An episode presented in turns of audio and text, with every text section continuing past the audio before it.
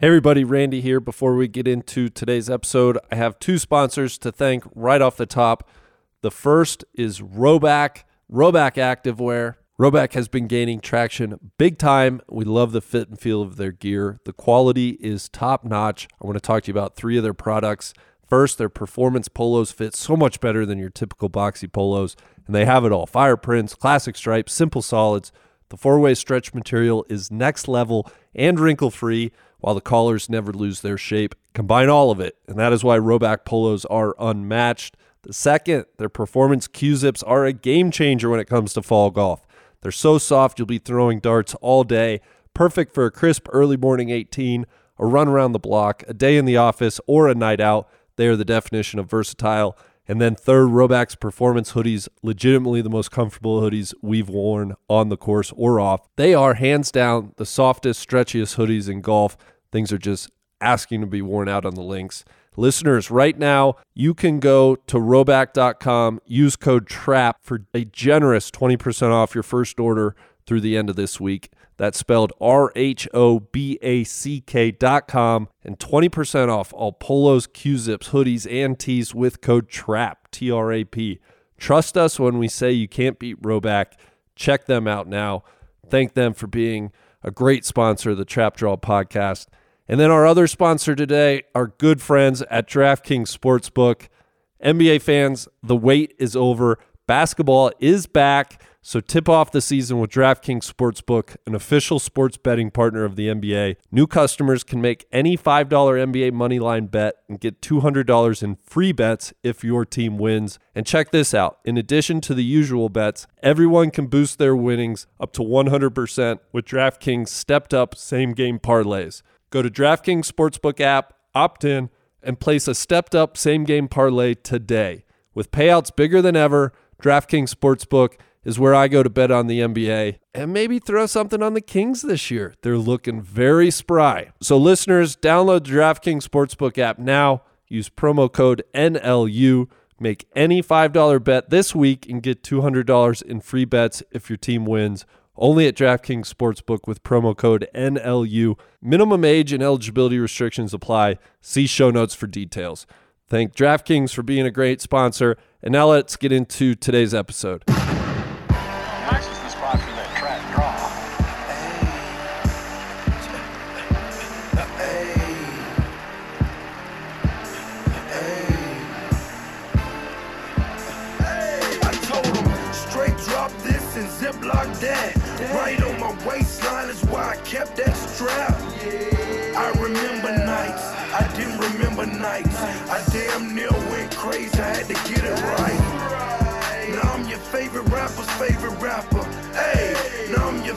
Trapper's favorite trapper. The absolute truth, yeah, no joke. Who me? I the Welcome back to the Trap Draw podcast, ladies and gentlemen. My name is Randy. I am flying solo today. My usual co host, Tron Carter, is actually over in South Korea. He will be back next week. We will have a chop session downloading all about his adventures there. But we have a wonderful, powerful episode today. It's with one of my favorite people, not only in golf, but anywhere, Jim Hartsell.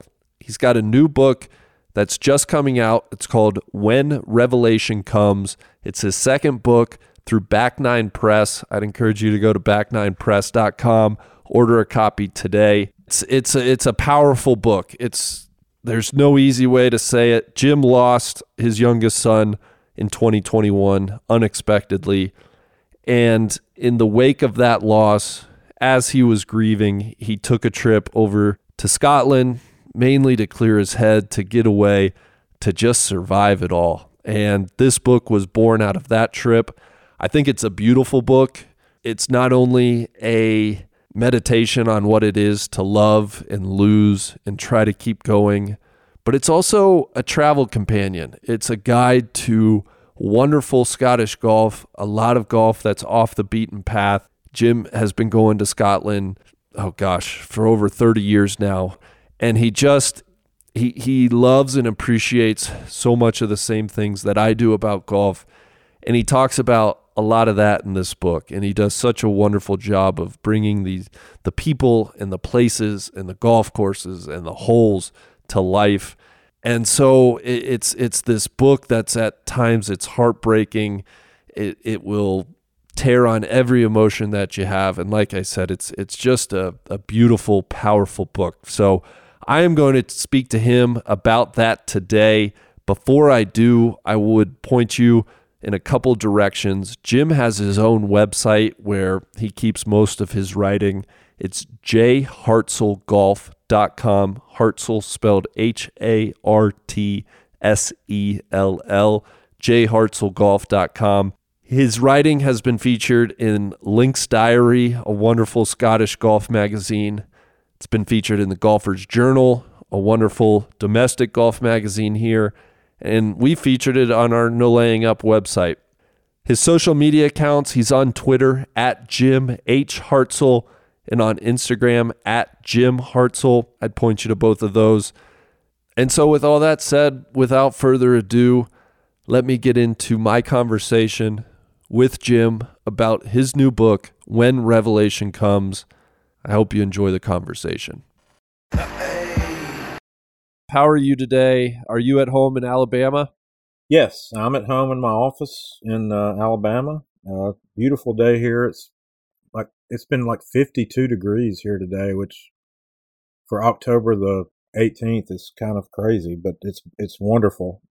Clear sky, uh, sweater weather, and you don't get that much here, so we're we're we're enjoying it. So I I hear you. Fall fall has come to Denver as well. It's it's my favorite time of the year, so I hope uh, wherever people are listening, I hope if you're in the northern hemisphere, it's a nice fall day, and if you happen to be in the southern hemisphere, perhaps it's a nice spring day. Um, Jim, the reason the reason for our talk, of course, you have a new book on the way. Uh, congratulations! Anytime you can push a book across the finish line, that's a monumental task. And I appreciate you coming on the Trap Draw to talk about it. The book is When Revelation Comes. This isn't going to be the easiest conversation. I want to acknowledge that right from the start. I, I appreciate you being open and being willing to give me your time and, and your thoughts. And I was hoping we could just jump right in. There's a part in your afterword that's written by Wright Thompson, and he says, and I'm quoting him, it's a story about a father and a son, about golf, about loss and grief and hope, but it is also a story about trying to fight the finality of death, trying to prove the reaper wrong, and letting love triumph in the end over grief. And so I was hoping, you know, let's just start with with those words in mind. If you wouldn't mind filling readers in on the events that changed your life and ultimately set you on the course to write this book. Well, yeah, um, and I was fortunate and lucky to have Wright and write that afterword, and Michael Bamberger write the foreword, which two of my literary heroes have written something for my book. So it's uh, that in itself is kind of amazing. But yeah, it's um, I had always intended Randy to to write a book about Scotland. Um, I've been going there for 30 years. It's my favorite country. And, you know, about a year and a half ago, what happened kind of changed the course of that. Um, I was finishing up the first book I was writing on Sweetens. Uh, it was almost done. And, um, you know, Jordan had had some problems. Um, and I think, you know, it's kind of outlined in the book, but he was, a, he was a good kid and a great kid and a great golfer. And he, he died suddenly on May 17th of 21. And he was 20, he was 21 years old. Um, he had played college golf off and on for a couple of teams. and he just, um, as he had gotten a little bit older in his late teens, 18, 19, he'd had some problems.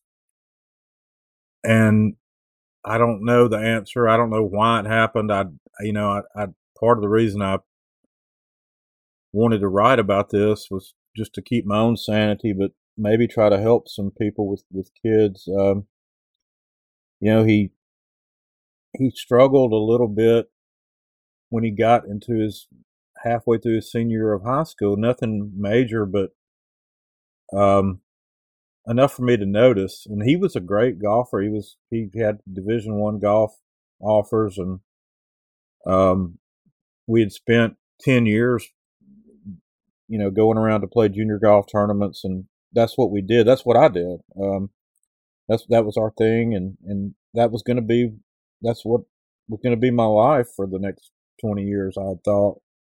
Um, and he just, for whatever reason, um, and I think I write about it a lot in the book. Um, I think it was some of his friends that he got involved with, and some of his some of his good friends that were good influences left. And he just had a one bad night that um, cost him his life, and it was just a complete disaster. I, I, I wrote a story about it for the Golfers Journal, um, which was kind of a, I would say, a greatly condensed version of this book. Um, when they asked me to, to write something about this, um, which I really appreciate, those guys are great. Um, and they were so good about how they treated the story. But um, I had already written a little bit of this book, and I wasn't sure if I was going to do it. Um, but I decided, okay, well, this would sort of be a good way to kind of explain how what I'm going to do with this book and maybe get it out to more people. So anyway, I that story, which was in the I think issue 20 of Golfer's Journal, um, is kind of a short version of the book. The book's way longer than that, but it, it kind of gives the outline. So anyway, yeah, it, it what happened is, um, you know, after Jordan died, I would just uh, I didn't know what to do. Um, I couldn't even hardly get out of bed, to be honest, and um, I didn't know what I was going to do to keep going, and so I just, I, you know, part of one of the biggest things of my life has has been going on these trips to Scotland, which I've done since I was, you know, 26, 27 years old. And I just thought, you know, I've just got to get away. I've got to get away from all of this and see if I can figure out a way to keep living my life. And um, so I went to Scotland for a month. And it, the short version of this, and we can get into all this, is you know the book is about the month I spent there um, in August of of twenty one. Um, you know, a few, a, you know, a few months after Jordan died, and and what happened, and how the people treated me, and how I, because a lot of people there knew about what happened, um, and just how they treated me, and how that helped me just figure out a way to kind of keep going and try to find a way to, to find something to do with the rest of my life. And that, you know, that's kind of a long answer, but yeah, that's, that's sort of it. And golf, um, you touched on Jordan's golfing ability. It's it was not only something that bonded the two of you, but your your two other sons as well, Jordan's older brothers.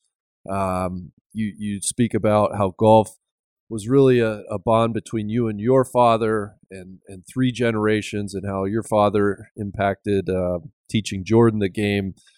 Can you just kind of talk about or maybe add some color to the importance that golf has played uh, across three generations of your family? Yeah. I mean, it's been the framework of our life, quite frankly. I mean, you know, that's what we did. I mean, um, you know, my dad um, and my his brother and my grandfather they all played golf and uh, you know when we went on vacation um, down to the coast in alabama we all went uh, you know the brothers and sisters and grandfathers and we you know we'd get up at uh, we would get us tee time at, at gulf state park or you know a couple other courses around there at seven o'clock so we could go play and be back at the condominium or the hotel before everybody really knew what was going on. And, you know, that's just, that was our life. I mean, we, you know,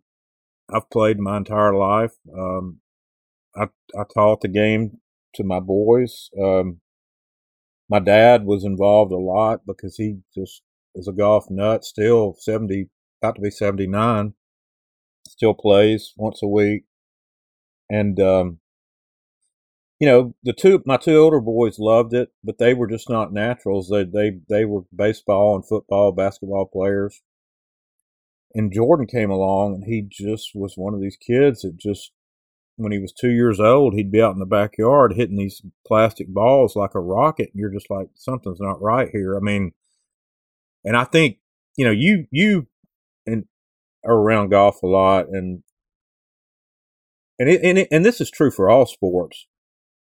There's something about certain people that's just not um, it's not teachable. It's just a natural thing. I mean, you look at Steph Curry or you know Mahomes or all these guys, uh, Bryce Young at Alabama, um, go to tennis Borg or McEnroe. I mean, yes, it there's just some natural thing, and so Jordan had that from day one, and I I never was one of these guys to to push stuff, but um, he just had this ability, and, and so it just kind of developed, and we would I, I, started taking him all the time to the range when he was five and six, and we he just would never he wanted to play all the time. He was always out in the yard hitting balls, and um, so we um, when he was about nine, he just said, and this Hartselle, Alabama, is a crazy baseball town. I mean, it's just a it's just a obsessed baseball town and football, but actually probably more baseball. And he he was a good baseball player. And he asked me, I still remember to this day. I was sitting here where I am now. He's like, Dad, do you mind if I quit baseball and just focus on golf? And I was like, Jordan, I do not. No, if that's what you want to do, let's do it.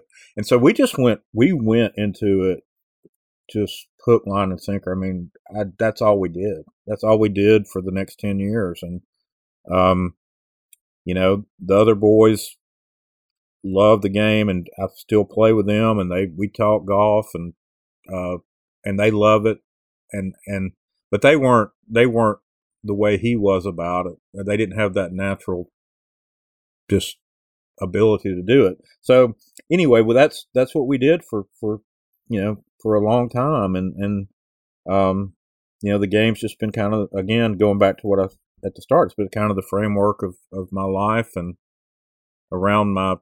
That's how I've planned trips. That's how I've, you know, it's just it's just what I love, and um, you know, I just think the game is something that, um, you know, this is a horrible subject in some respects, although that's not the whole point of the book. But it just it it gives you a I don't know, maybe this is a bit too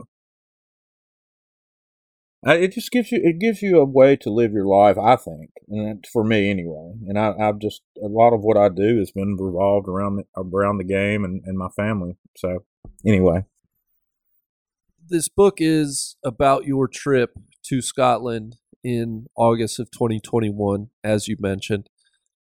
Prior to this trip, though, I was hoping you could touch on your history with Scotland, which I know even you and I have discussed on some prior episodes, uh, going back to our Sweetens Cove discussion when you wrote that book. Uh, our discussion about some of your favorite golf books has has a strong Scottish tie-in. So I think some folks may know your history with Scotland and Scottish golf, but for those that don't, I was hoping you could talk about your history when you first got to Scotland and the role it has played in your love of golf.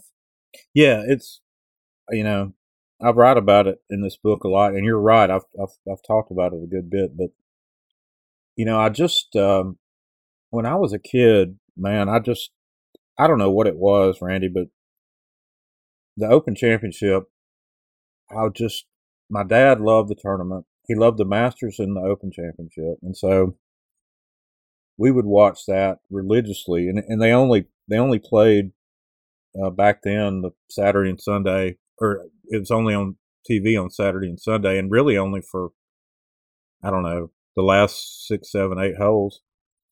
But I just I remember watching that and I with him and just thinking there's something about this that's just I don't know the the courses, the way the people are acting, the gallery, the, the way the ball rolls, the the the, the land, the, it's just so beautiful. And I just became obsessed with it. I remember, I clearly remember, even though I was only about eight or nine, I remember watching a little bit of the Carnoustie Open at 75 that Watson won with my dad.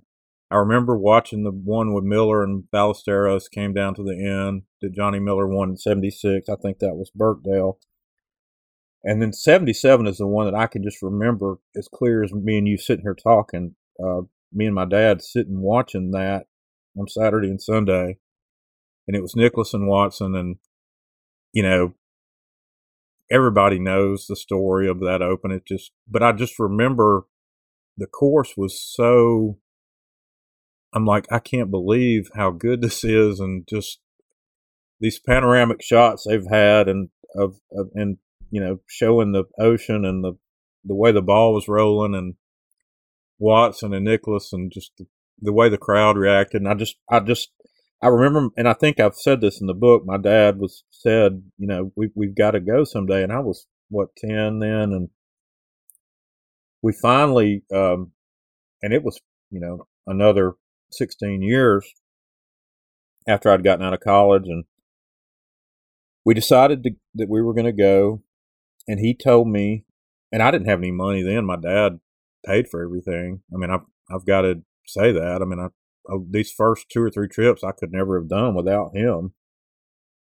Um, which I'm sure a lot of people can say that about their parents, but, um, you know, he, he said, look, I, I, I want to let's go over there. Let's stay for two weeks.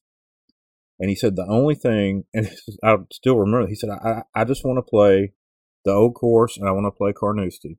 He said, other than that, we can go anywhere you want. You set up the whole thing. so, so I did it. And I had, in this, I've told you a little bit about this, and I think you're a big fan of, of Michael Bamberger as well as I oh, am. Oh yes, oh Uh, yes. he's he's. I just think he's the greatest American or the greatest living golf writer, in my opinion. But um, I had read, I had recently read his book to the Linksland, which we've talked about a little bit. And so I told my dad, I said, "Well, look, we're going to go to Machrihanish and Dunaverty for a w- no, I didn't even I didn't say Dunaverty because I didn't know. I said we're going to go to Machrihanish for a week.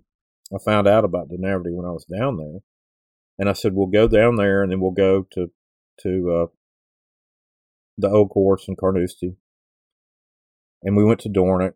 Um, but we spent a week in Machrihanish, and we went over to Dunaverty. And I've got to admit that changed the entire course of my life. I just, I still think about that trip. This was '94. I still think about that trip to this day. I just we I played Machrihanish, Randy, 36 holes a day. I'd get up. One day I played 54, and it's great to be young. And, you know, you, yeah, I'm sure you can, maybe you can still do it a little bit, but I mean, you just, I can remember just walking all day and just not wanting to quit. And it never gets dark, as you know, it gets, it gets dark at 11 o'clock at night or whatever. And in the summer.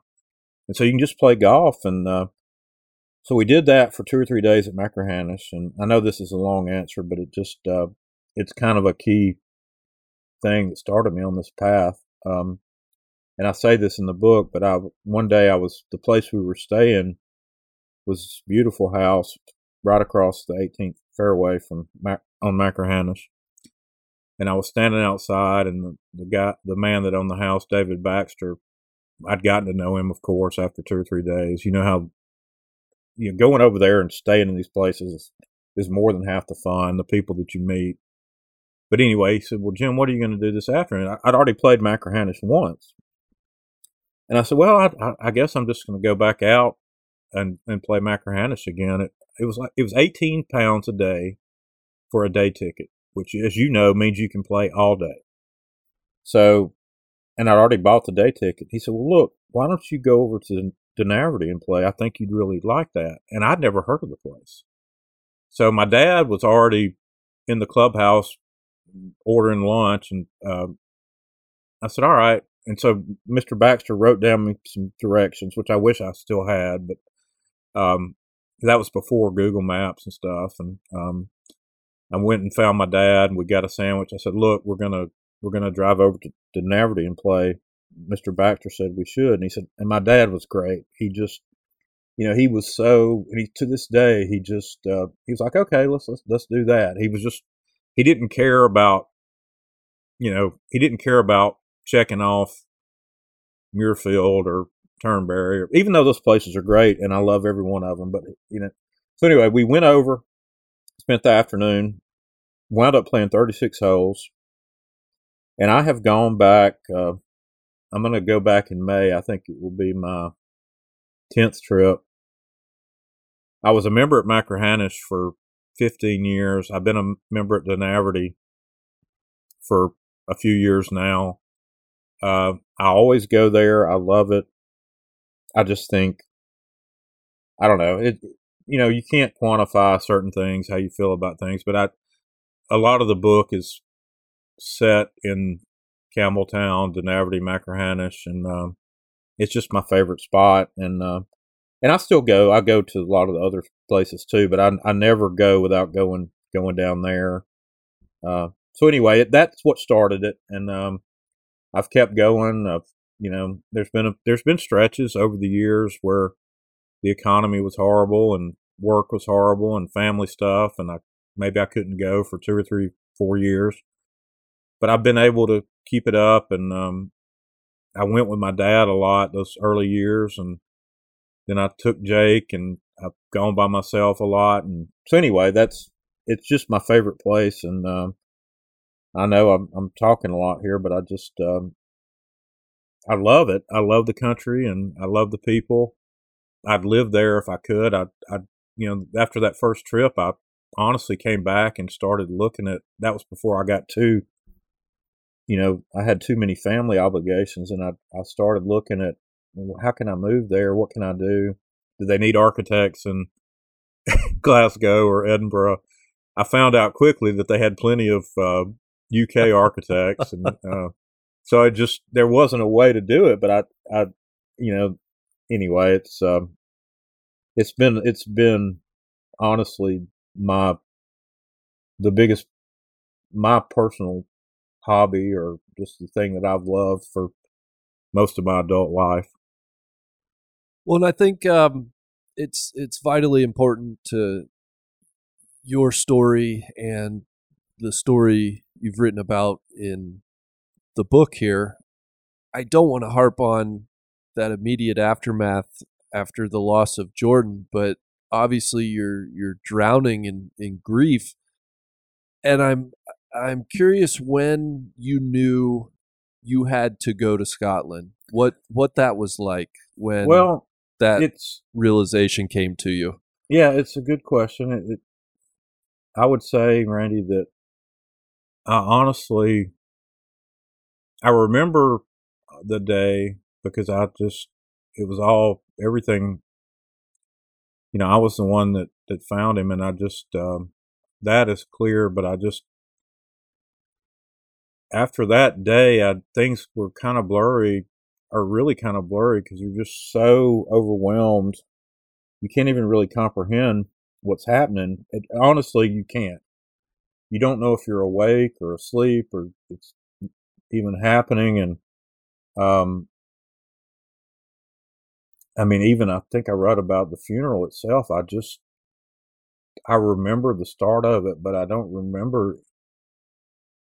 I remember Jake helping me even walk up to the funeral. I couldn't even hardly walk, and um, but I don't remember much about it. And then I, I remember talking to some people afterward, and because I there's some stuff I've I just remember, but um, and then after that, it just uh, I just it was like I I couldn't sleep, and and I still my sleep has gotten a little bit better, but I mean I I wouldn't sleep for more than fifteen minutes at a time, and I just I know people that listen to this and have been through this a tragedy like this can relate, but you just your mind just shuts down and you just can't so I, w- I was just exhausted all the time. I couldn't sleep. I couldn't I couldn't think about anything, and I wasn't getting a lot done. Um, you know, I did manage to get the book for Sweetens done, which is a miracle, and um, you know, Jim Sitar, the editor, helped me a lot. I just at one point I told Jim, I'm like, I don't know if I can even do this. I just i have been working on it for two years, and I and we were almost done, and then this happened, and but he helped me, and that that that brought me out a little bit of got me doing some stuff, and but I just felt like that um, that was ongoing for several weeks, and um, I didn't want to do anything. I didn't want to play golf. I mean, you know how much I love Sweetens Cove, and I just didn't even. I did not want to go up there. I did obviously didn't want to think about it, and I got a card from somebody. I got so many messages from people. Honestly, I can't even. I haven't even been able to answer all of them. There were so many, and there was one where a guy he said, uh, "You know, if you're when you're ready to play golf again, you know, you'll find Jordan on the golf course. And I read that and I was just like, I don't know. And I, but I, it, it kind of resonated with me a little bit. And that's when I started thinking about it. I had, I had been planning, honestly, before this happened. I'd had, like, like everybody, I'd had a trip planned. Um, Jake and I had gone to Scotland in 2019, and I reference that a good bit in the book that's my middle son, and uh, we had such a great trip. Um, but we had planned another one, and COVID, of course, we canceled it three or four times. I can't even remember. So I'd had one planned, and then they kept getting canceled. Then this this tragedy happened, and uh, I don't know. I just um, I wasn't feeling like I was getting any better. I just maybe a little bit. I finished the book, but I couldn't really. I couldn't do anything, and I just um, I had my my good friend in Scotland, Robbie. Um, he was one of the first people I had told about this thing, and we talked a little bit. And, um, I called him. We were gonna we had scheduled time to talk, and because uh, you know they're they're six hours ahead of us or whatever, and um, I started telling him, I said, you know, Robbie, I just, I don't know what I'm going to do. I'm not getting any better. I just feel like I need to get away. I said, would you mind if I came over and stay with you? And I, before I even could even really get that out, he was like, Jim, look, you come over here, you can stay at my house as long as you want to. And he lives about, I don't know, 45, 50 minutes north of Machrihanish and Dunaverty and Lakilpid. And um, I said, okay. We didn't talk very long. And um, then a couple weeks later, I I said, look, I'm going to come stay for a month. He's like, you do whatever you want. You can stay here. I'll do whatever I can to help you. And that's what, you know, that's what golf, I think, does. You know, it gets a lot of uh, Twitter's horrible in a lot of respects, but it's good in a lot of respects. I mean, the people that you meet, there's so many good people, like legitimately good hearted people. Um, of course, you've got crazy people, but you've got people that care. And I just felt like, okay, if I can get away and maybe refocus and figure out what I'm going to do for the next, I hope I live another 20, 30 years. And, and, you know, what am I going to do from now on? And so that was my plan. I mean, it was just a plan that kind of hatched in the moment, and um, it wound up actually probably saving me. And that's that's the book. I think talks about that a, a good bit, and that's one of the themes. But yeah, I mean, that's kind of how it came about.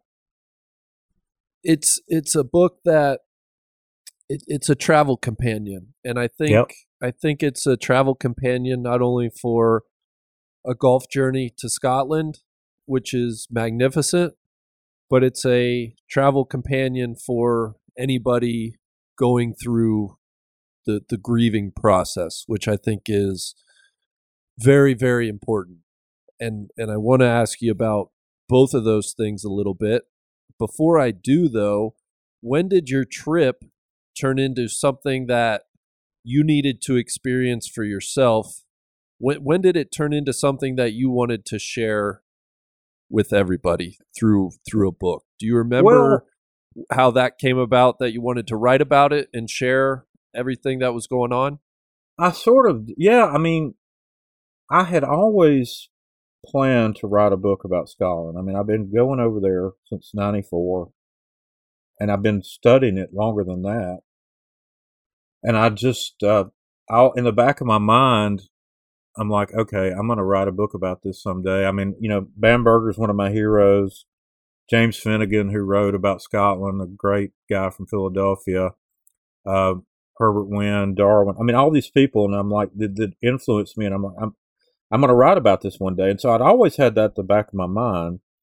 Um, but I found that one of the things, and right, and to this day, even now, um, that's one of the things that's helped me deal with this.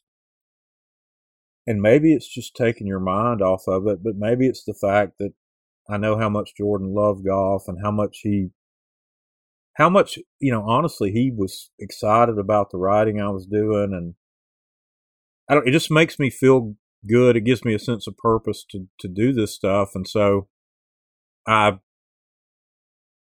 I was had already I was fin I'd finished the Sweetens book and I'd actually started sketching out um, after I took this trip. I got actually I kept a I always keep a journal on these trips and um, I recommend that to anybody that does something like this. I've got a stack of them here and I, I every night and I know it's hard to do sometimes, especially if you've had a couple of Tennent's or what have you, but um, when you get back to the room, write down what happened that day. I'm telling you, whether you're a writer or not, I go back and look at these things, and it reminds me of stuff. And I, it, it, so anyway, I that I, I I've always done that, and on this trip I did it even more so. And I started getting back and looking at all what I've written down and what happened, and you know, some of the stuff that Robbie and I did and some of the people that I met, Alistair McDougall and just these people, Donnie McLean, I mean, just, they were so, so good to me. I mean, I wrote this stuff down when I got to my room at night. And I thought, all right, I'm going to start planning out this book. And I hadn't even told the editor, my editor Jim, for the Sweetens book, but I, I did a, I did a sort of outline and then I just one weekend I wrote a couple of chapters, which is hard to write two chapters in a weekend. I just that's a lot um, for somebody who's been grinding on a book for the last year. But they just came out, and I thought, you know, I just need to. It made me feel good to do it. It gave me a sense of purpose, but I also had, you know, part of this is I want people that have gone through something similar, and there's unfortunately there's so many of them because they've they've written me letters and they've sent me emails, and our country is in a somewhat of a crisis in many ways, but especially with uh, fentanyl and it's just I don't even know what to say about it. It's it's a bad, bad, bad problem um, and Adderall and just you know these drugs that we I don't know I don't know I, we, we we I just wanted people that may have children I thought well if I can if I can explain what happened here for some kid that was so happy and was the sweetest happiest kid that you would ever know and maybe some parent can learn from this that was part of it um, but a big part of it was wanting to tell this in the Scottish the story of, of all my time in Scotland and how much I loved it and and I think you would admit from reading the book that it's it's as you say it's a it's a travel book too. I mean it's um I don't want it to just be about that even though I want that message to get across to people. Um, so I just felt like at the time this is what I'm going to do. Um, and around that time, Golfers Journal uh, Travis and um, asked me about writing this. Did I want to write a story about this? And I, I said, you know, um, I don't know. I've already written a little bit. I'm thinking about writing a book. I've already written some of the book.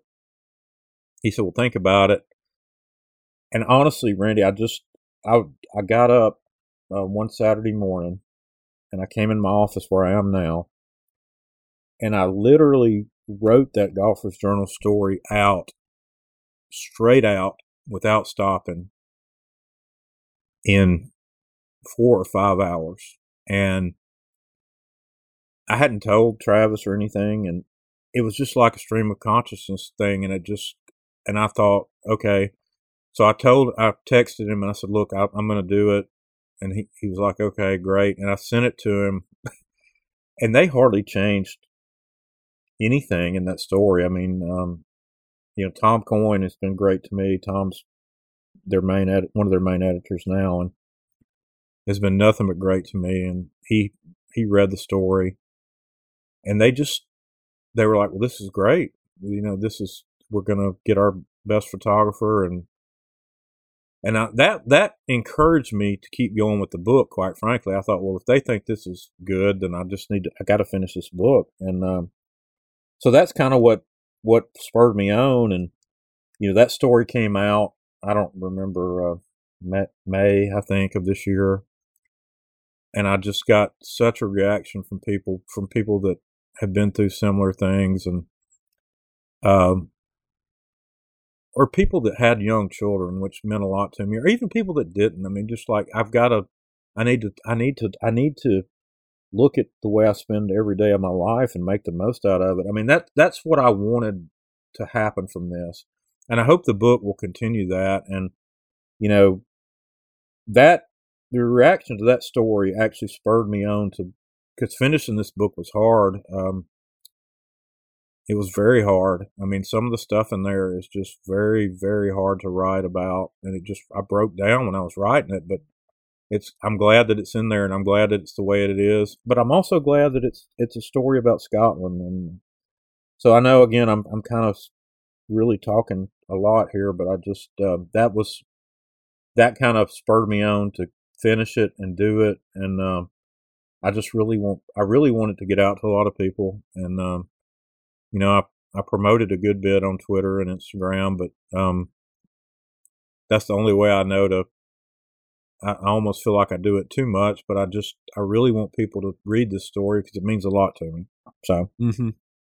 well, I, I, as somebody that doesn't have kids, it's I I can tell anybody listening, it's it it will affect you and it will make you appreciate those in your life and um, all, all the things you want it to do i it accomplishes that so it, it's not just a story for folks that do have kids i i, I do want to mention that um, on the golf side uh, when when we talk about going to scotland you had mentioned you had a trip planned and then covid kind of set everything back and, and you had to postpone that trip.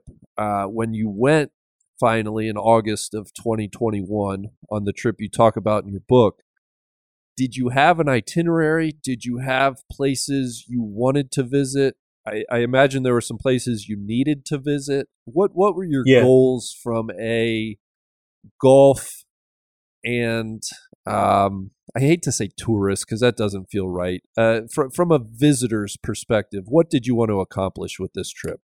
Well, you know, it's interesting. As many times as I've been, and I, you know, I love the logistical aspect of these trips, and your buddy Tron feels the same way. I know it just yes, he does. I love the he does. I, I love the planning part of this. I I just I always have going back to that first trip in '94.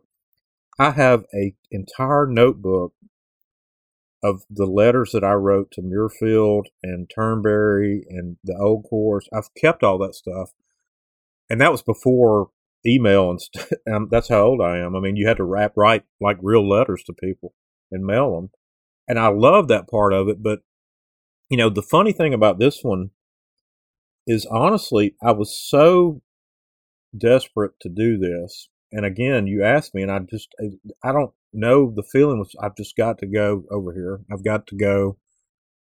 and get out of out of Alabama and get out of the U.S. and get away from this nightmare.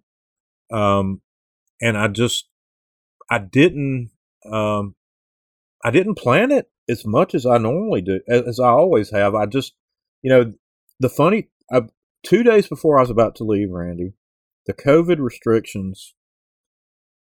I was going to have. This is how desperate I was to do this the COVID, I was going to have to quarantine for eight days at Robbie's house, and I had to register with the British government, all this crazy stuff. And I was I was planning to do that. I was planning to spend eight days sitting in Robbie's back garden, drinking Tennent's or whatever I was going to do, and not do anything.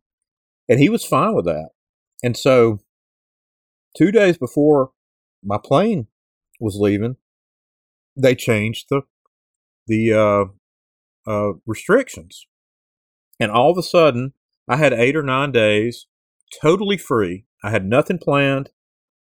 I mean, all I had to do was take a COVID test when I got there, and uh, they the U, UK is uh, way more organized than we are. They they mailed it to Robbie's house. I did the test, mailed it to them. I, I had the uh, I had the negative thing like that the next the next afternoon morning after I got there. Actually, I got an email. So all of a sudden, I had eight days where I had nothing planned. So I just I would ask Robbie. I was like, "Well, where should I go?" And he would be like, "Well, why don't you go to Isle of Seil Golf Club?" He said, "I've driven by there. It's it's just right down your alley." So I'd get up, he'd go to work, and I'd drive up. Would think it was an hour up the road, hour and a half to this little place and he was like, while you're there, go out to uh, go out and do this or go do that. Take the ferry out to uh, Easdale, this island where they all the slate for the. He knows I'm an architect. All the slate for the roofs in the UK has been mined, and you'll love it. And just so anyway, that's what I did. I, I the first I went down to Dunaverty. I had um, went to Machrihanish. Um, I just had free time. What we had, uh, and I wanted to go to Colonsay. I just out of the blue, I, I asked Robbie about going out there. It's, it's an hour, you know, it's a hour drive, but then about a three hour ferry ride to get out to this place. It's a a 13 square mile island with a golf course in the in the Atlantic.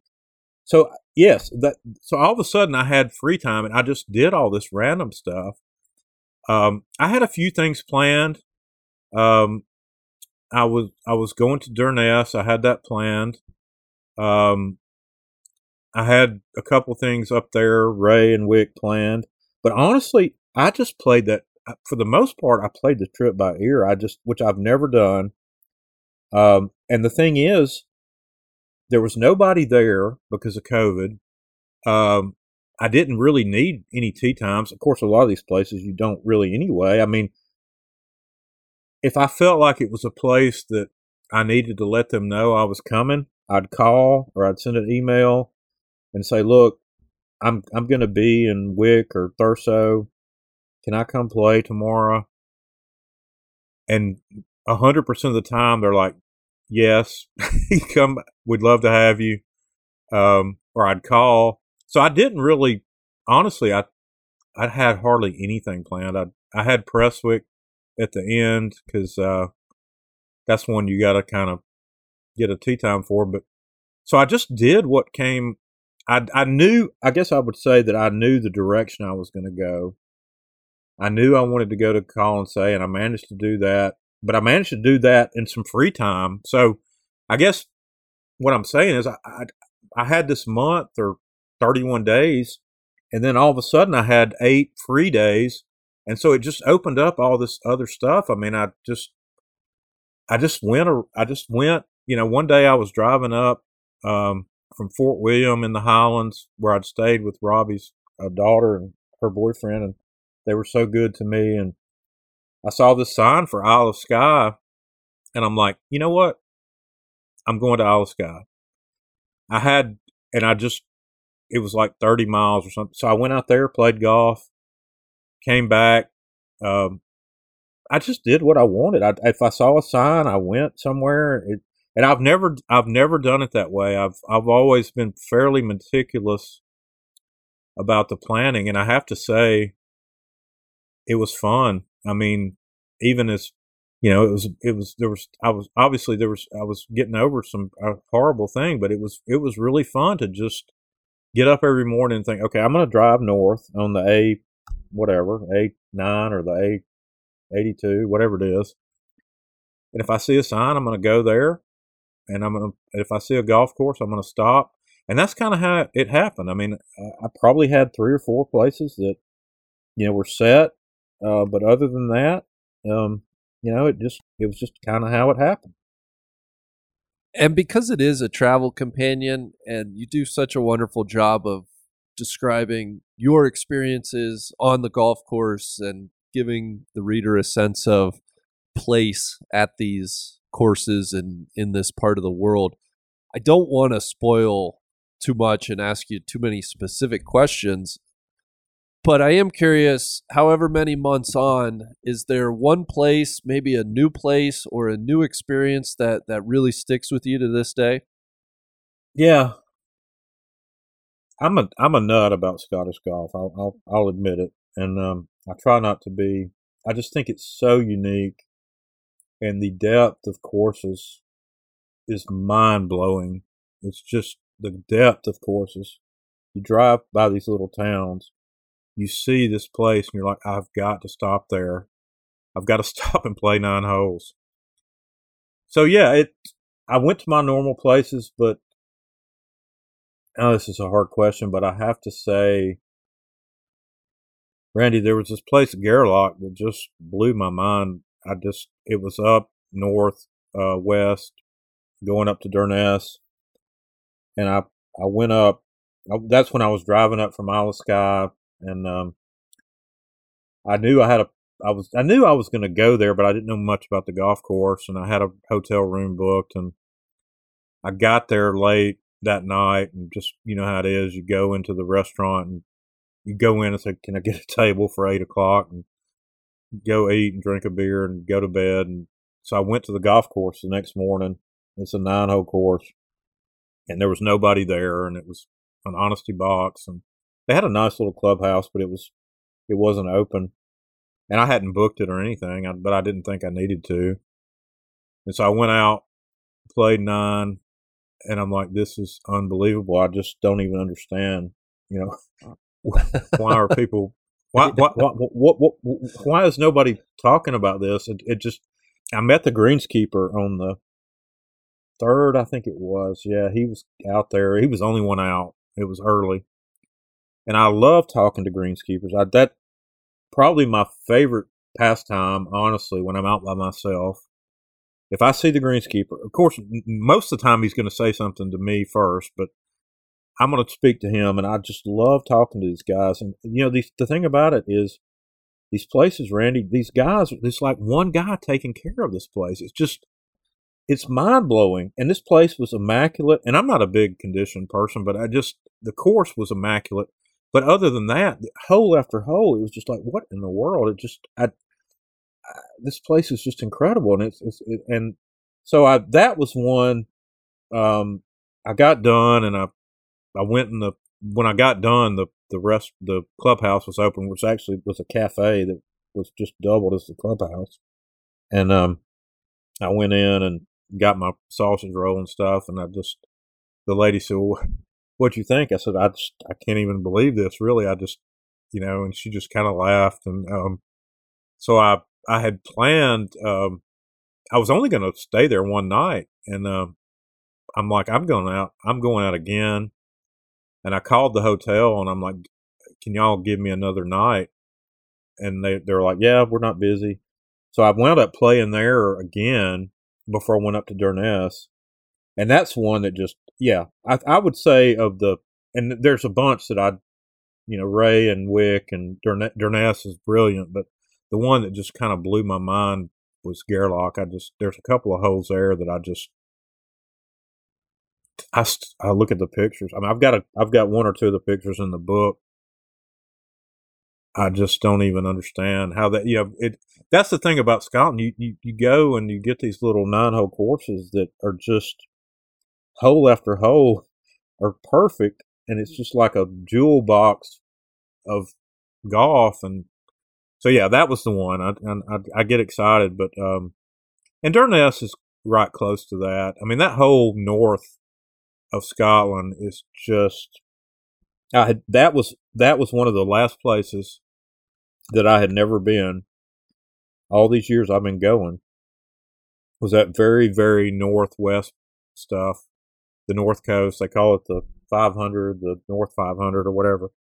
It was just brilliant, and it's just this bleak, beautiful landscape, and the people I don't even know what to say, but they, that was that was the one that kind of jumps out at me. Yeah, I, I love that. I love that. Um, eh, your your your your picture taking is phenomenal. I'm looking at a Scottish golf calendar that you sent me for 2022, and tell readers that you're offering 2023 calendars for sale on your website, and so a lot of these magical places that you speak about in the book. Not only are some of the pictures in the book, but you know you, you have a wonderful calendar available.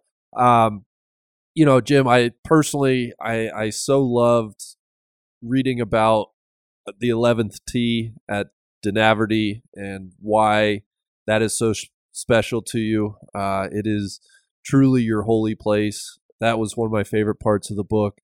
I, I just like I said, it's it's such a wonderful companion to. I, I think back, you know, Tom Coyne, somebody that we've mentioned, his book, uh, course called Ireland, was really the first golf book.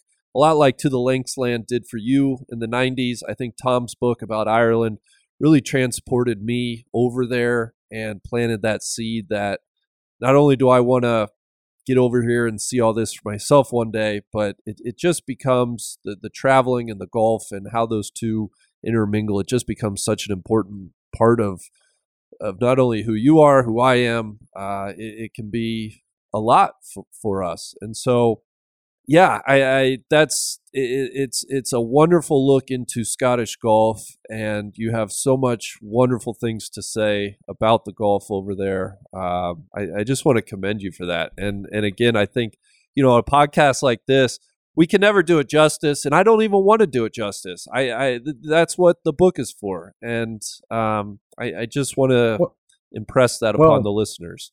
You know, if um, I I've tried not to get emotional, but I, am thinking about the 11th tee at Dunaverty. Uh, the 10th hole plays up the hill. It's a par three, and it's called Mount Zion, Zion, which is a a biblical reference. Um, but when you climb up that hill and you sit on that that that tee, and I think you and I you asked me this in one of the other podcasts, maybe the Sweetens podcast. But, you know, we all have different beliefs in the world and, you know, but if you, if you, if you sit on that tee, um, and don't believe in something, then I don't know what to do for you. And I'm not saying it's uh, God or whatever, but it's just uh you know, it's just my place that I that I've loved all these years and um it just so happens uh it plays a big role in the book and it's kind of it's kind of mentioned in that it is mentioned in the golfer's journal story but i i expand on it a good bit in the book and um I don't know. I don't know what makes you love certain things. I just, you know, I've got a, I've got a list in the appendix of the book of uh, my hundred favorite holes in Scotland, or the hundred. I call, I think I called it the hundred best hole. No, I think I did say favorite, which was a smart move. Um, because people will say, people say, "Oh, it's not the best." The, the, exactly. The, you know, the fourth at Carnoustie is the best, or the whatever. You know how you know how it goes.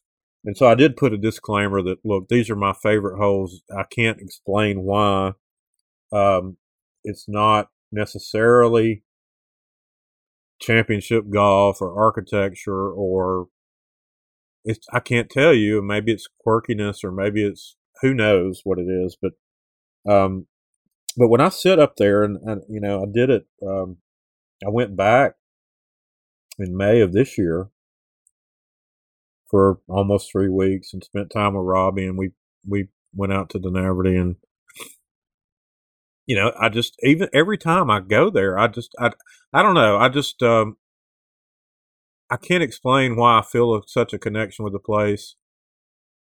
The first time I went there in '94, I just fell in love with it, and it's just something I can't. You know, I'm sure people listening have places that they go that they that something happens, and you're just like, okay, this is where I feel at home, or there's something special about this. But yeah, I mean, sitting up there on that 11th tee, I just anybody that listens to this you know, if you can make it down the Mullet to the Mull of Kintyre and um, get out there, um, and I, you know, almost without fail, people that I've that have asked me about going and have gone like, "You were right. This is incredible."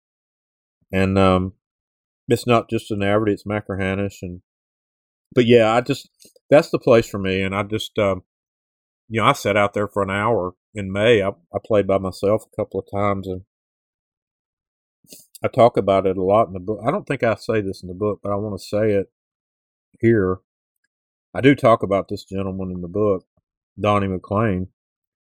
Uh, he he owns the an Airbnb not far from the fourth hole at Dunaverty. It's one of the most incredible spots on the planet, quite frankly.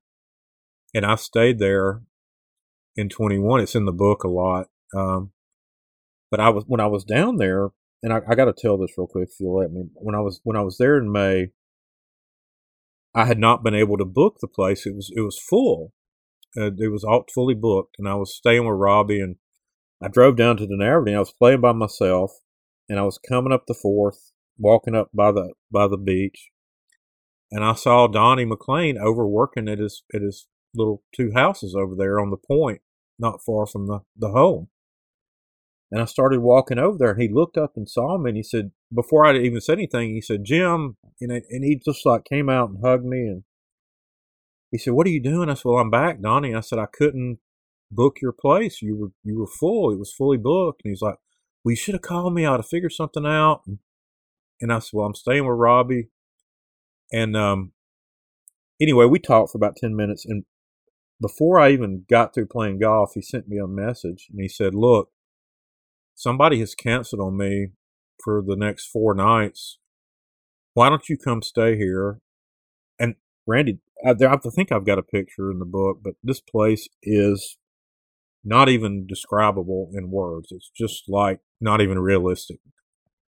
He's like, Why don't you come stay here? I'm not charging you anything. Please come. And I told Robbie, I said, Robbie, I'm sorry, but I'm, I'm leaving your house. I'm, I'm, Donnie has given me the cottage at, at Dunaverty. And he didn't even, he didn't even charge me a dime. And it, it, and he, he, it's in the book. He knew what had happened and he just, I can't, I can't say enough about people. You know, as bad as this world is, you get up and watch Morning Joe and you're like, oh my God, what is, what is happening? China's crazy, Putin, all these people. What are we going to do? But they're still good people. And um, the man let me stay at his house for nothing for four nights, and I just I walked out and played the fourth hole at Dunaverty at night, and I can't ex- describe. I mean, it's just like a dream. So I just um, that place is is very special, and the people there are very special, and um, I know that kind of transition from the 11th hole, but I just had to, the fact that this man just, somebody had canceled on him and he just said, all right, you can just have my house for four nights and didn't charge me a dime. And anyway, that's, I've got some strong feelings about the place and, um, I'm hoping to go back in May. I'm actually hoping to have a book signing there in May. I really want to do that. Um, the people have been so good to me and, um, hopefully we can get that to work out. But, uh, yeah, it's uh, you've been a good bit. I enjoyed your. Um, I surely, I really enjoyed when you're over at Muirfield for the for the women's. I just, I got a big kick out of that, and um, that you know, and Yeah. I'm a, look, I'm a big fan. I'm a big fan of Muirfield, and Muirfield is brilliant. It's it's probably the best championship golf course, quite honestly. So I love those all those courses too, and I I don't turn down an invitation to go, but I've always had a soft spot for Dunaverty and Machrihanish and Durness and Gairloch and Anstruther and Cullen and Winterfield, and these are the places that I just does something to me that I can't really explain. Uh, so anyway, um, yeah. Well, yeah, and I I would just say as somebody that has never been to the west coast of Scotland myself, your love of these places and the treatment you give them in the book and you know through our numerous conversations it's it's at the top of my list of of places to experience golf courses to see and play and I, you know I, I can't thank you enough for that. Um, uh, you've mentioned a couple times the the kindness of of people to you throughout this book. Uh, I do want to say it's it's extremely deserved. Jim, you're one of the most gentle, thoughtful, kind people I know. Um, but it, it is it, it is a thread of the book, and and I think it's one of my favorite aspects of your book. Just the the way whether through a uh, you know something big like letting you stay at a house for four days or just some small things right? Uh, a hug or a, a hand on the shoulder or or whatever it may be. Um, I, I so appreciate that message that is also conveyed in your book. Well, listen, it actually probably is my favorite thing about the book, to be quite honest. I just, um, you know, I have something in there about when I went to, to Golspie, which is a place I dearly, dearly love. A brilliant, brilliant golf course, not far from Brora, which you, you know Brora, um, not far from Dornoch, another place you know very well. Uh, but I'd finally gotten to this place and, um, I'd always wanted to go and I just hadn't been able to do it. You know, these trips are just so, especially for somebody like me who dreams about this stuff and plans it out. And so every day and every hour is so precious, and you just, you try to fit in stuff. And, but I finally got to and, um, Alistair McDougall, who's the club secret, uh, treasurer, had been, fo- he follows me on Twitter. He knew he'd been following my trip and he knew I was coming and he met me when I got there, and those people were just so great to me, and they didn't. I think I said it in the book. I started to try to pay, and they were like, "No, don't worry about it. Just go have fun." And I don't know. He never said anything about what was going on, and but I I sensed that he knew, you know, what I was going through, and I just sensed that he and maybe I'm completely off base, but I, I just sensed that he felt like, you know, I just, I want to let this guy have a good time, and I want to, I want to, you know, help him, and and so I had, I had a great day there, and and and you know, you know, ate lunch with all those club officers, and played this brilliant, just bizarre links heathland parkland golf course. It's like nothing I've ever played. So that is my probably my favorite theme of the book is that what you touched on is just the kindness of, of people that I've met uh, and what they what they've done and um, you know how they've helped me out and you know I've said it a hundred times but I mean I couldn't have stayed over there for a month if um, Robbie hadn't let me stay at his house for half the time I mean that you know I don't you know who has that kind of money to to do something like that and you know I stayed at his house and we'd go to the chip shop or we'd cook whatever. I mean, just, you know, it didn't cost me anything. And I couldn't have done it without him. And so, you know, those, those stories are my favorite parts of it. And I, I wanted, I wanted the book to, to, to be a love letter to Scotland. Um, cause I do think the people, and I, I do try to touch on this, I think they have an empathy that is different than we do in America. I mean, we're we're still young in America, and you know they have a history that that, that goes back, and it's not a pleasant history. And um, they're an oppressed, they've been an oppressed people. They've had a hard time, and they I think they have because of that. I think they have an empathy for people that is different, and I just that's just the way I feel about it. And it came across to me, and it helped me. Honestly, it helped me get to where I am right now. That I'm able to work and write, and you know, still talk to you and have try to do something with my life. You know, after what's happened. So, yeah, that's honestly that's probably my favorite theme of the book. As much as I dearly, dearly love talking about these golf courses, and you will see in the book that I go into detail about every one of these golf courses that I go to, and I wanted to, but what I tried to do was talk about the people that I met and how they treated me and what they did for me, and so that's honestly that's yeah that's probably my favorite part. Yeah, it's uh, it's it's wonderful. Um, I, I only want to mention too. Obviously, a big thrust of your book is and and it's where the title comes from. You experience a, a, a revelation of sorts on your trip. I, I I really don't want to ask you about that because I think that's one of the big payoffs of the book, and so I want listeners to to really feel and experience that for themselves. Um, I do though want to ask you about. Uh, you've alluded to to Michael Bamberger and his book to the Linksland and and what that did for you. He wrote the foreword to your book. Wright Thompson, who I think most listeners will know, he's an exceptionally gifted writer himself, does a lot of voiceover work for golf events. He wrote the afterword. I'm curious how that went reaching out to those two gentlemen. Did you know it was going to be? I, I, assume Michael was maybe more of an obvious choice. How did the decision to reach out to Wright come about? And, uh, you know, how receptive were they to providing the, the foreword and afterword respectively, for your book? Yeah, it's a great it's a great question, and I, I'm I'm really really happy to talk about it. Um, love both of those guys. I've got every book that they've written sitting on my shelf above me here. Um, you know, it's funny. I had um, Bamberger was kind of my hero, along with Darwin and Herbert Wind, as far as golf riding. And I had actually talked to him in '93 when I was planning this first trip. He was a writer at uh, Philadelphia Inquirer.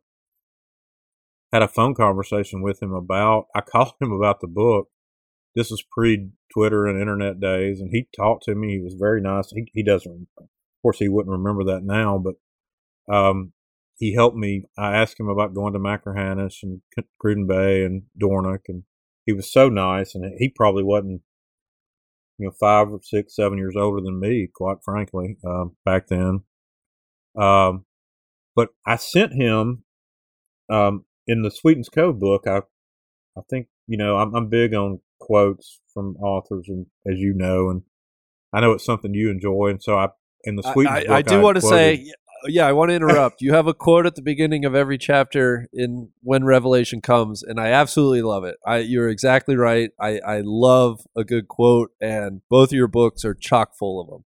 Well, it's I love it. I'm a reading is my passion, and I've got books. I've got books stacked on the floor. I've run out of shelf space here in my office.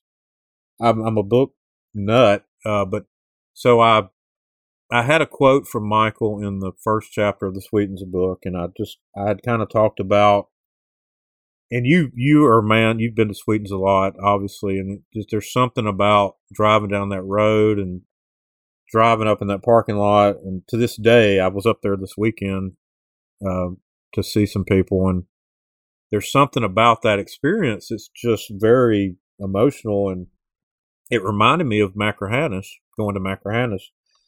So I put that quote in there uh, from Michael about Machrihanish from To the Linksland. So I sent him a copy of the book. Just mailed it to him. Found his. Uh, somebody gave me his address. Maybe somebody from New Club, I think.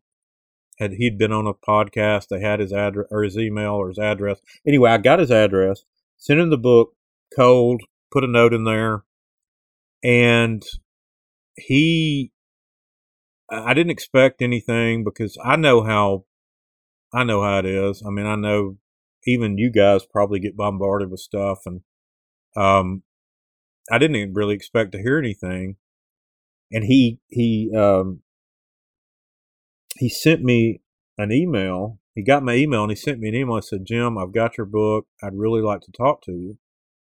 Here's my cell phone. Call me anytime. So I called him and um, we had about an hour conversation about the book. And he said, and I won't get into a lot of it, but he he just said, you know, this is one of the best things I've read. He said I get sent stuff a lot, and he said, quite honestly, I don't even read it. He said I'm not being ugly, but I just I give it to the library, or I just I don't have time. I just I've, he said I've got friends that write stuff, and he said I write stuff. He said I just don't have a lot of time, but he said I just your book came in one day, and I opened the package, and I was in the kitchen and I opened it up and I saw that picture on the dedication page of your son. And I thought, this is the best, most perfect picture I've ever seen on a golf in a golf book. And he said, I've got to read this book. And he said, I've read it and now I've read it two or three times. And he just could not, and it just floored me. He could not have been any nicer to me. And he I wound up sending him the stuff that I've written for y'all and the Links Diary, the book, the magazine, the great journal that I write for in Scotland. I hate not to mention those guys; they just do a great job. I sent him all those stories, and he just every one of them. He's like, "This is really good." And he found, he said, "Look, we," he said, he knew I was writing this new book, and he said, um, "Anything I can do to help you on this, I'll do it." And um, I asked him if he would write the foreword, and he said yes. And so he did.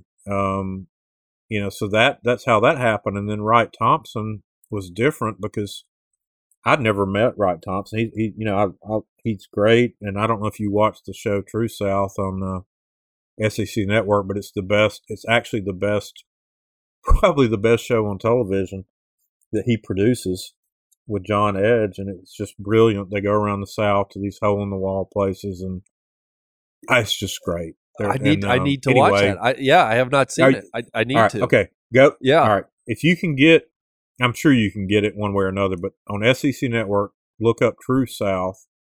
You would eat this show up. It is literally, it's the best thing on television. Uh, but anyway, um, I wrote the Golfers Journal story and I started hearing from all these people. I just honestly, I got up one morning and I had a hundred emails about it, and I just like, how am I even going to respond to these people? And one night I was sitting in here working, and I I got an email, and it was from Wright Thompson, and it said, uh, I can't even remember what it was called, but it he. I didn't know him, and he he got he had my email, and um, he said, um, the email said, I've got your story from Golfer's Journal.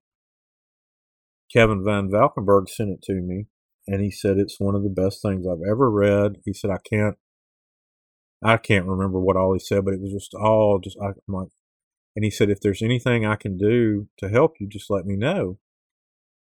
And I didn't even know he he started. What was funny? He started. He said, "I don't know if you know who I am," and I, and I think I responded, "Yeah, I watch your show every you know, I, I love your show. It's my favorite show. And uh, yeah. I said, look, um, I don't know, but I said, if I let me think about it. And then a few weeks later, I said, would you mind writing an afterword for this book? And he said, I'll do anything you want.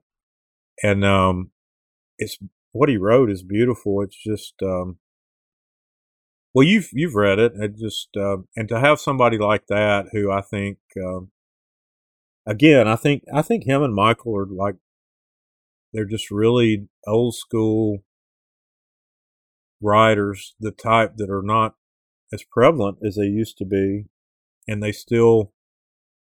I love what they do, but to have both of them do this for me, I can't even honestly. I've told a couple of people about it, and course we've let it. It's been posted on Twitter and stuff, but a couple of my friends like Rob Collins, who you know, and and Kevin Moore, um, and John Allen, I'm like, I can't believe that these guys have written this for me, and they're like, well, your book's good, that you deserve that. But I, it's hard for me to, honestly, it's hard for me to wrap my head around it, Randy. To be honest, I mean, you know, it's just, I mean, you being a a Cincinnati Reds man and so forth, it'd be like uh, Johnny Bench writing foreword right. to your your book Right. or something. You just you, you know what I'm saying. You just feel like I don't even understand this. You know. I, I know exactly. You know? I know exactly. Yeah. I, I, I do think I, I know it makes you feel uncomfortable, but it, it, it, it absolutely is the truth that it's it's deserved on your part, and I think it's a testament to the effect that that this story and, and your words and your experiences and your wisdom and what you've learned can do for people. It's it's your loss is unique in the sense of your son and, and you and, and your family, but it, it's unfortunately it's it's a near u- universal thing that everybody has to go through, and so Well, you know I, what? um, it's uh, unfortunately, it's just too prevalent. I mean, I, again, I've heard. I I wouldn't even begin to tell you these messages I've gotten from people. It just breaks my heart. Again, I wish there was something we could do in this country to. I well, look. I think I don't think we treat mental health correctly. I do not think that. Jordan was the happiest kid that ever lived. And then something happened. He got prescribed Adderall by, by a psychologist, a psychiatrist, and he started, he changed. And that was not right. That was not right what that what this doctor did. He did this was wrong. This drug is prescribed too much. It is a it is a horrible drug. I'm sure. And look, it helps people, Randy. I'm not a doctor. Um, I know it must help people, but I guarantee you it hurts as many people as it helps. And I think we are so quick to prescribe stuff in this country. It's not right. And that's that. I did want to get that message across. That drug changed Jordan. He was a happy kid. And I'm I want parents to know that making good grades is not worth taking Adderall. Making good grades is not worth anything if your kids aren't around. And you don't need,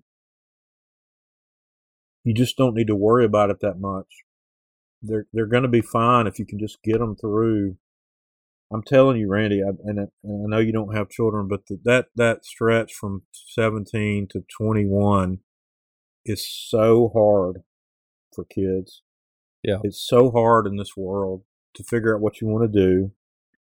And and you know, you don't need to worry about making an A or a B. Yeah, you school is important. And look, I I went I that's been a big part of my life and you know, my family's life, but it's not worth taking a drug because you can't focus at school supposedly, and it's something that changes your personality. And it, it did Jordan, and it just made him.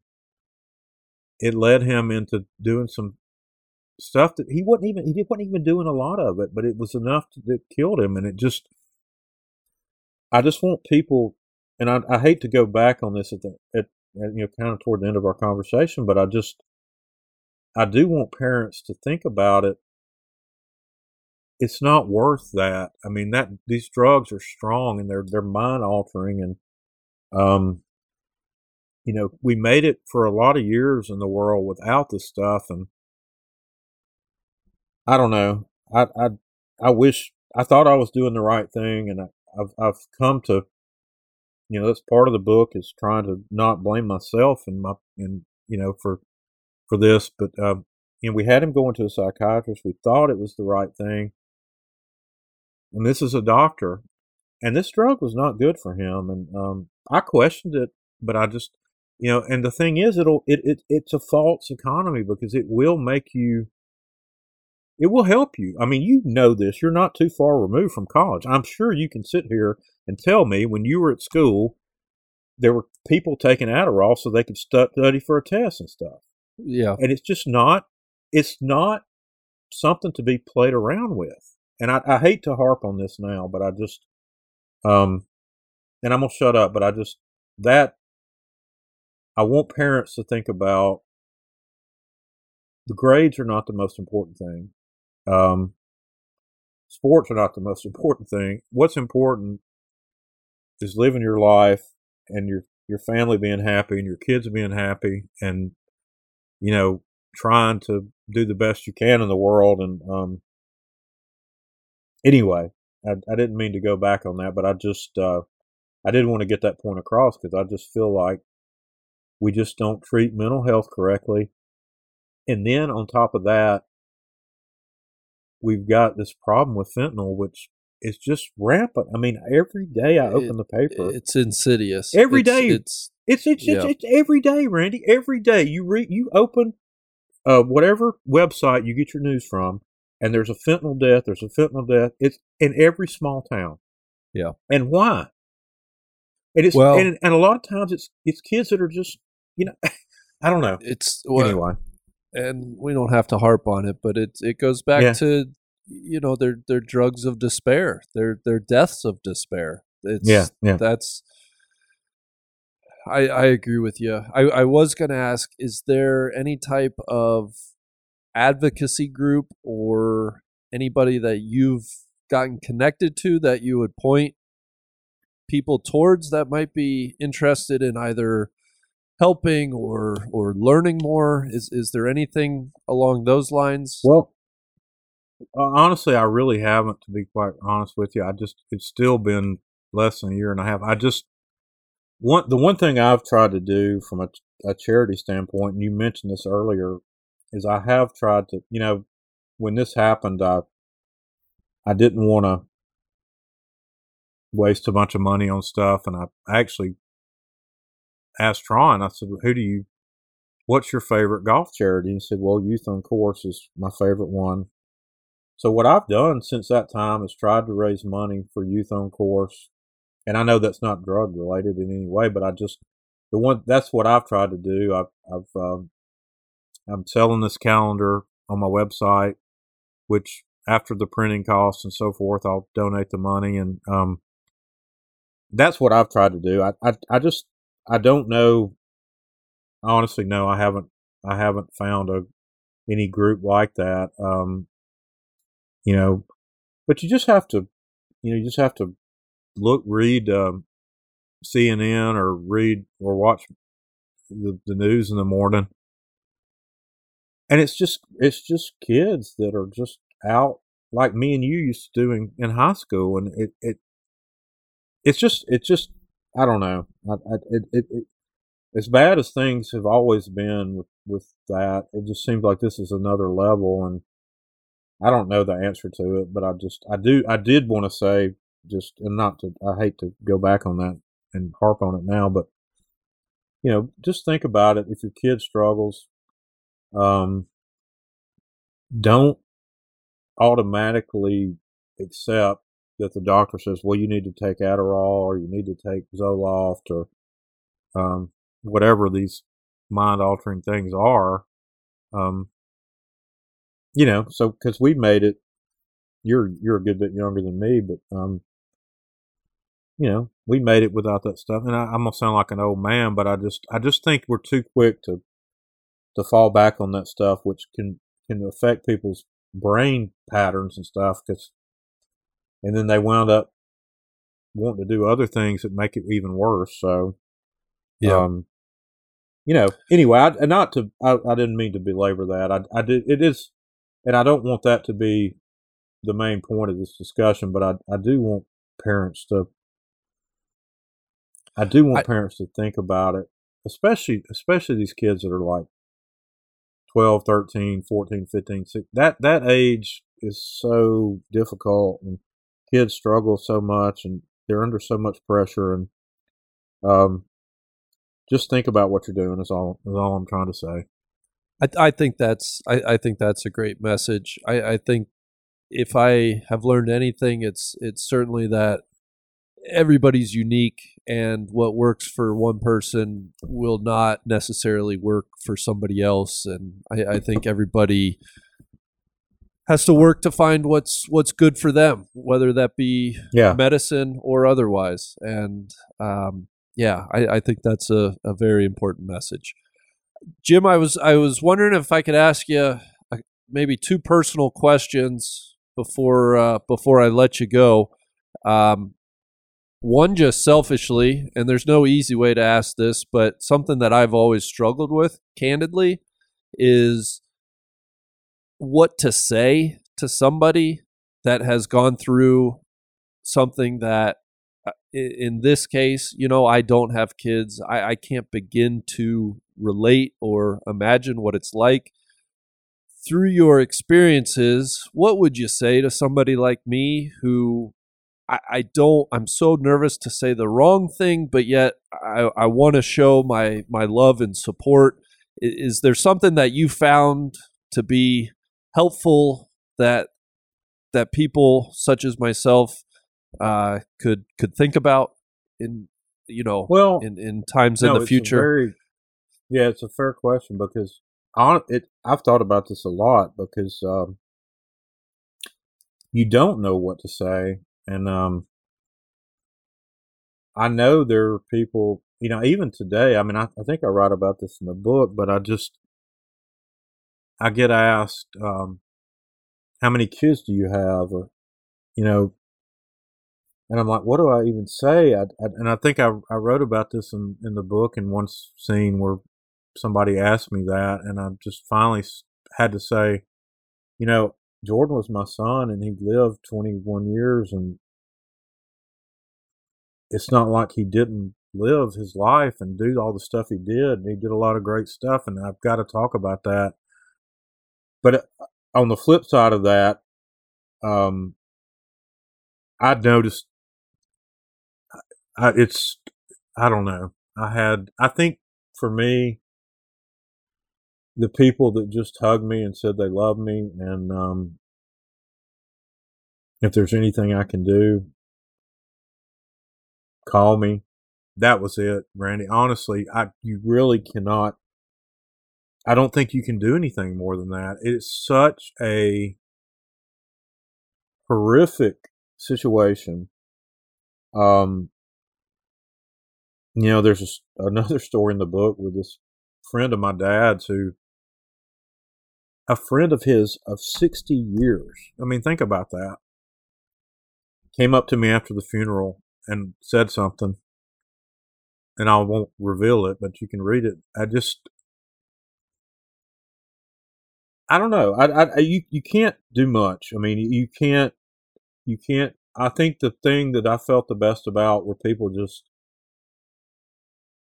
calling me or coming to the house and saying, "Look, I love you. If I can do anything, let me know." And not even really staying very long because you just don't feel like talking to anybody. Um, Mhm.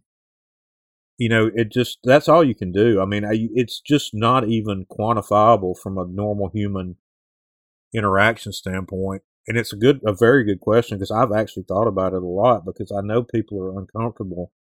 Um, and it's been a year and a half now, so it's it does get a little bit easier, but um, you know, there's just not much you can do other than that. Um, human connection and and you know, COVID took a lot of that away from us, uh, and that's one of the hidden, you know, really tragedies of COVID is is taking the connection from people um, that you have, and so I, my point is, I just think uh, saying, "Look, I love you.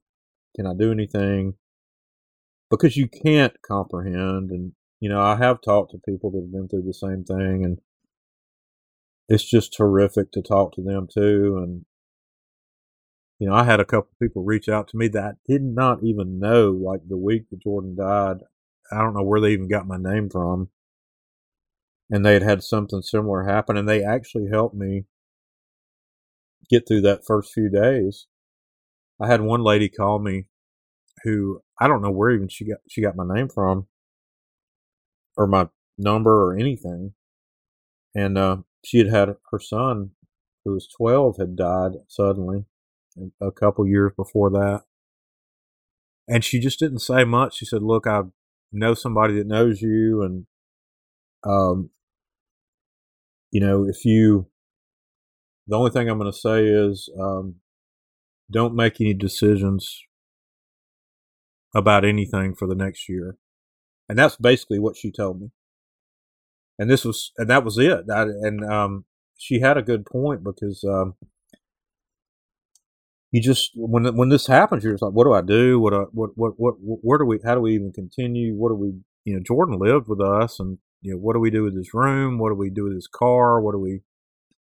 All this stuff, and so I had a couple people like that that were actually very helpful, whether they know it or not. Um, just giving me a little bit of, you know, a couple of things here and there like that. But as far as what you do, um, you just all I can say is hug somebody, say I love you, can I help you? Because I I will say that um, at some point it's fun to talk. It's it becomes enjoyable to talk to your friends and um, you know going up to Sweetens, which it's been tough for me because Jordan loves Sweetens Cove and you know they dedicated a bench to him on the first tee, and um, it's still hard for me to go up there. But I went uh, Friday and saw everybody, and um, you know, everybody. I hugged my friends, and that's what I. That's to me. That's all you can do. I just, um, you know, life is uh, trying to get through it and enjoy it and do the best you can. And there's nothing you can really say. It's just, it's just, uh, don't try to say a lot because that's the worst thing. Just mm-hmm, say a little bit and say I'm here, and that's all you can do. Thank you. I, I appreciate that.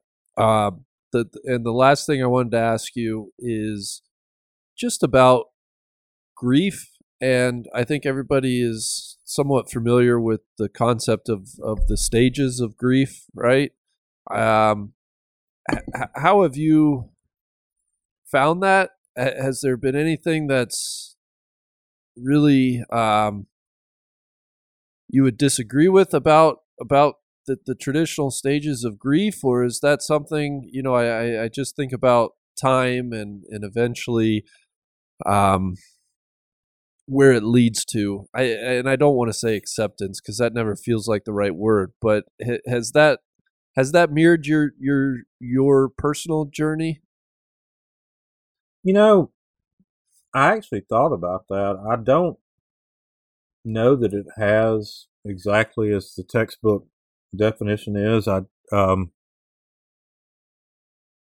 you know, I would say that the first few weeks, it did not seem realistic. I mean, you know, how can a 21 year old kid who looks like he could run a marathon be dead? It just doesn't even make sense. I mean, it just, um, it's not your mind can't process it. So I think, you know, I can remember those first weeks. I couldn't sleep, and I would think I would hear Jordan's car coming up the street, and which I always used to hear him coming home and stuff. And um, I don't. It didn't really do that that way for me. I just um,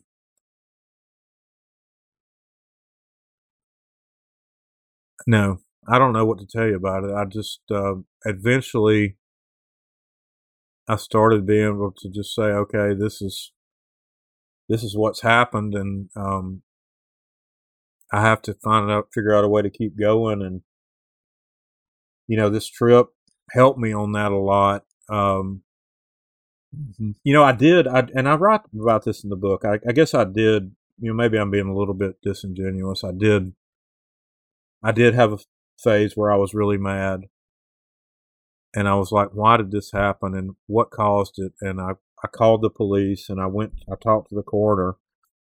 Um, I wanted to have this other kid that was with him investigated. Um, so I did go through that. I mean, maybe I'm being a little bit disingenuous. I did have a few days where I was like, okay, I've got to do something about this, and there's nothing you can do. But I've, I'm like, what? I've got to, I've got to do whatever I can to figure out why this happened. And after a few days, I realized, okay, that's not going to give me. Maybe I'll find out something. Maybe I won't. You know, and it just wasn't. I don't know. I just dropped it. I'm like, okay, this isn't going to go anywhere. Um, what is it really going to do for me or for us? Um, so I did have, I did, there is a stage where you're just mad at everything. You're like, how can this happen to somebody? Um, so maybe there was a little bit of it. I don't, but I don't, I guess I didn't, I don't say that I went through each one of these steps or whatever, but I, I do remember just, for me, it was just not understanding and just being numb and then being mad and then realizing that I had to figure out a way to keep going, you know, because I did have two other boys and a grandson now, and my dad's still around, and there's a lot of writing I want to do, and I'm I'm a successful architect, and you know, you do think, uh, you know, Jordan wouldn't want me to just give up, and so that does factor into it. So, yeah, I, I wouldn't say that I went through the traditional step by step process. I do remember, I do remember being very mad for a few days, mm-hmm. and um, wanting to blame somebody, um, because it just doesn't make any sense to this day. It was a very small amount of of drugs, and it shouldn't have happened, and it just. But you're not going to know. I mean, it's just it's one of those things, and you know the the the the the events that had to fall into place for this to happen are so convoluted if you sit there and think about it you'll lose your mind. And um you know so i just got to the point and it really was kind of after this trip that i'm all right i've got to keep going. I'm gonna i'm gonna do my writing. I'm gonna i'm gonna keep trying to to do some of the stuff i've done. And I, you know, I've, I've met a lot of people over the last few years, and there's still some stuff I can do. And so, yeah, I just, I know it's kind of a rambling answer, but I just, I didn't, I may have gone through a, a, a condensed version of that, but I didn't, I didn't see it as a step by step process. But I, I do remember, I do remember the being mad part of it. I clearly. Yeah. Well, uh, Jim, I I don't tell you this enough. I I love you, the no laying up guys. You are such a, a favorite of ours.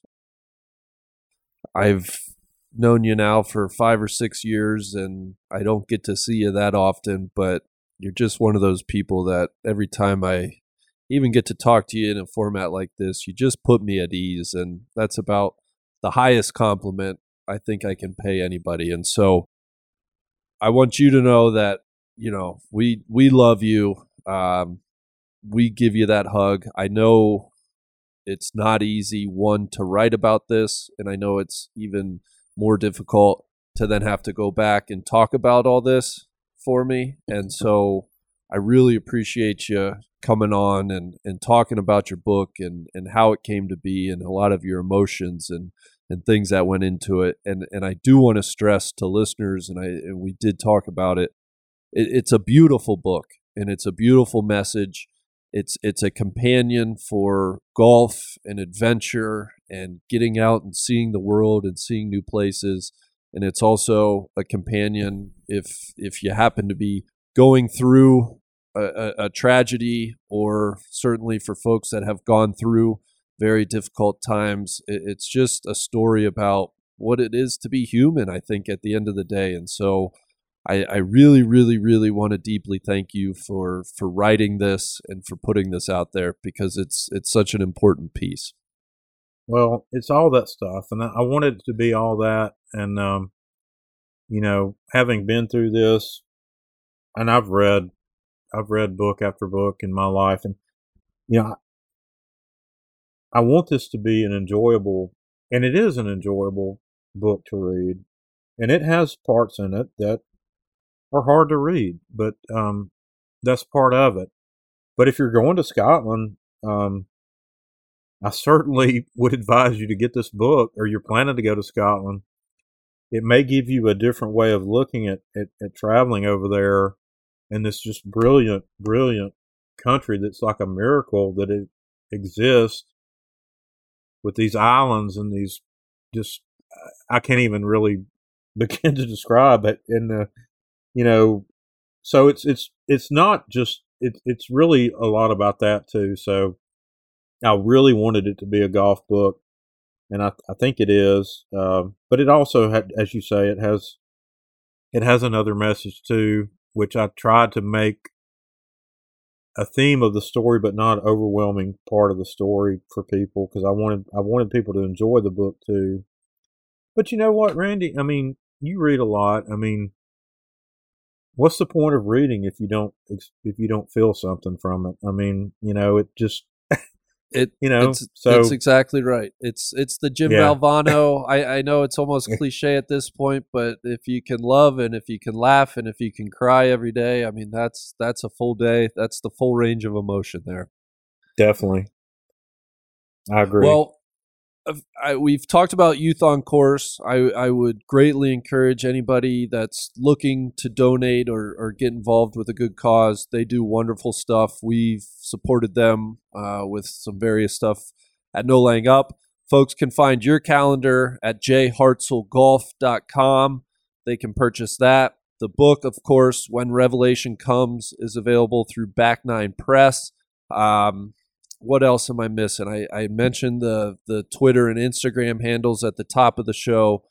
Uh, any Uh, any what about- any we- anywhere else you would point people, Jim?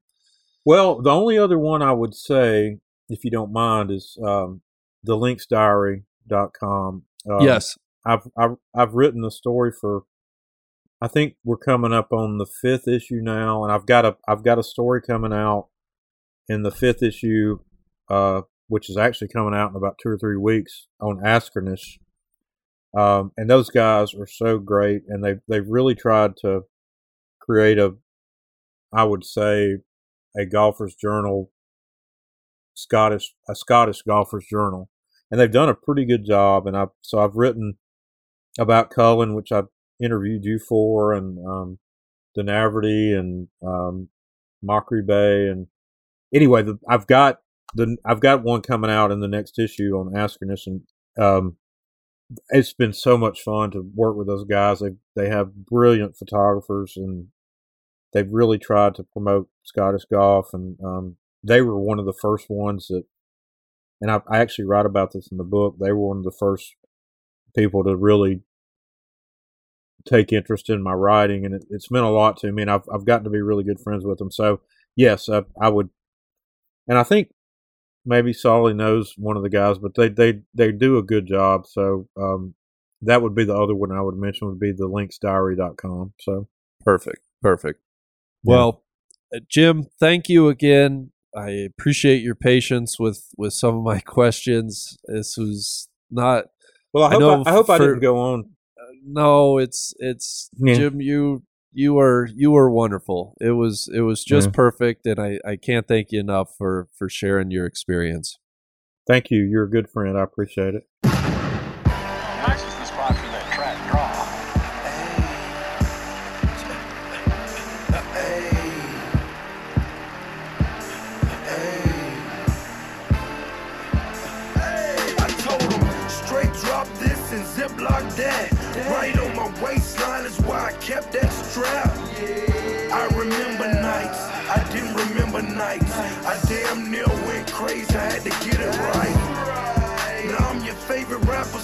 Rapper. Hey, now I'm your favorite trapper's favorite trapper. The absolute truth, yeah, no joke.